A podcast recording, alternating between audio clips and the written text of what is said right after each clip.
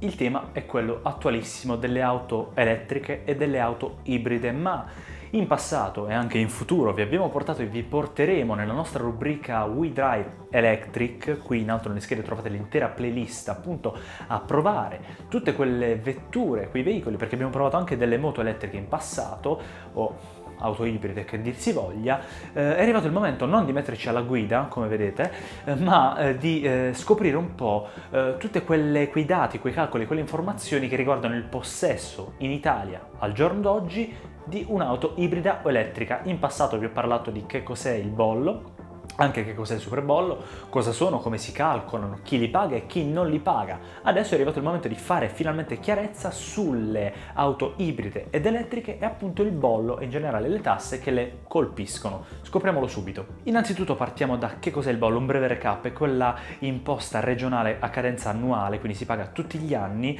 eh, legata al possesso di un'automobile iscritta al PRA. Eh, è eh, una imposta a titolo regionale, la regione stabilisce le modalità di calcolo, le addizionali eh, e anche eh, varia insomma in base alla potenza del veicolo espressa in kilowatt ma anche in funzione della classe di inquinamento quindi se vogliamo auto dall'euro 0 all'euro 6 anche se siamo chiari, le auto ibride non esistono euro 0 ma appunto in questo video scopriremo quanto pagano di bollo regione per regione. Un'informazione importante per le auto ibride riguarda il fatto che si paga sulla quantità di kilowatt non totale, perché le auto ibride hanno un motore endotermico assistito da un motore elettrico eh, alimentato da un pacco batterie. Ebbene, anche il motore elettrico ha una potenza espressa in kilowatt, ma si paga solamente sui kilowatt del motore endotermico. Infatti se abbiamo un'auto benzina o diesel ibrida pagheremo il bollo solo sui kilowatt del motore benzina o diesel e non anche su quello o quelli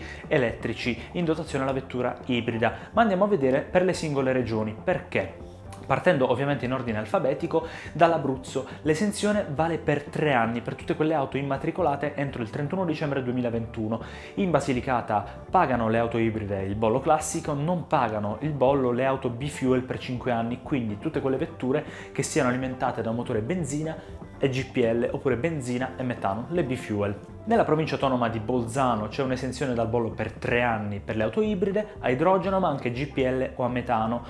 In Campania non si paga il bollo per i primi tre anni per le auto ibride e idrogeno, in Emilia-Romagna le auto ibride non pagano il bollo per i primi tre anni, così come non lo si paga per i primi tre anni anche nel Lazio. Ibridi e idrogeno sono quei veicoli che non pagano il bollo in Liguria ben, per ben cinque anni, mentre in Lombardia sull'importo totale viene applicato uno sconto, l'importo totale del bollo, uno sconto del 50% nei primi cinque anni. Nelle Marche l'esenzione del bollo avviene per le ibride e idrogeno nei primi 6 anni, in Molise non viene pagato sulle auto ibride a metano GPL per i primi due anni. In Piemonte l'esenzione è di 5 anni, ma la potenza del motore termico non deve essere superiore ai 100 kW.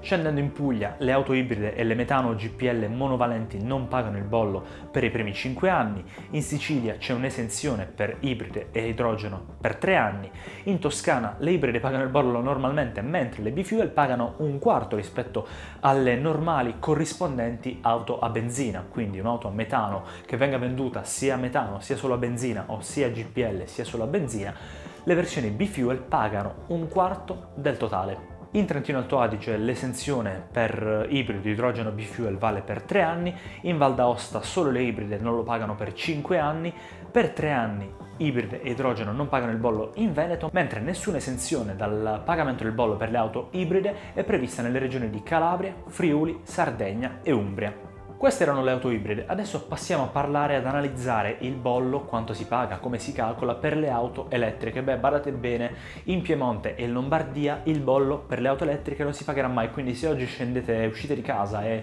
vi recate in un concessionario per comprarvi, che so, una bella Porsche Taycan, beh, il bollo non lo pagherete mai ammesso però che siate lombardi o piemontesi, perché per tutte le altre regioni, e adesso vedremo bene i calcoli, si paga nella misura, dopo 5 anni ovviamente non dall'inizio, si paga nella misura di un quarto rispetto alla tariffa piena. In Abruzzo infatti si pagherà un quarto di 3,12 euro per kilowatt, in Basilicata sempre un quarto per 2,58 euro per ogni kilowatt, in Calabria sempre 2,58 euro, in Campania 3,12 euro, in Emilia Romagna 2,58 euro, così come anche in Friuli, nel Lazio e in Liguria 2,84 euro, 2,79 euro nelle Marche, in Molise 3,12 euro, torniamo a 2,58 euro per Puglia, Sardegna e Sicilia, oltre ad Umbria e Val d'Aosta, mentre 2,84 euro si pagheranno in Veneto e 2,71 euro in Toscana. Adesso però è arrivato il momento di analizzare un'altra importante questione.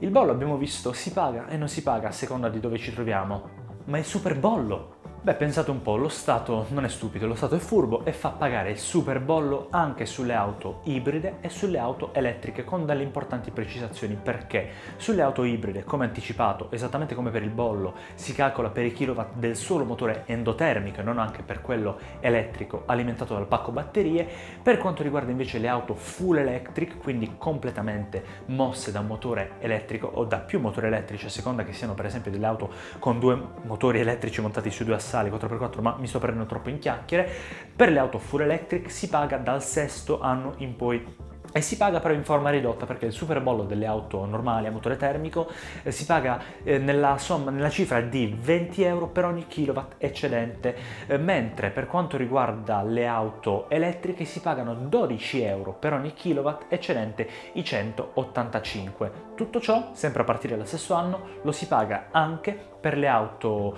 eh, immatricolate in Lombardia e in Piemonte. Quindi esattamente come per il super bollo visto in questo video con altre schede, vi chiedo i vostri pareri, fatecelo sapere qui sotto nei commenti. Inoltre fateci sapere con un like se questo video vi è tornato utile per fare un po' di chiarezza, ovviamente eh, vi lasciamo tutte le tabelle come quelle che sono comparse sullo schermo e inoltre vi eh, ricordiamo che potete rimanere aggiornati su tutte queste tematiche perché sicuramente i video del format WeTalk non si fermano qui iscrivendovi al nostro canale, cliccando sul campanello per non perdervi appunto le notifiche dei prossimi upload qui su YouTube e tornando a parlare italiano vi ricordo di seguirci su tutte le piattaforme social che vi vengono in mente perché abbiamo invaso internet insieme anche al nostro sito wedrive.tv che è anche il nome di tutti i nostri account presenti qui e là sui vari social network.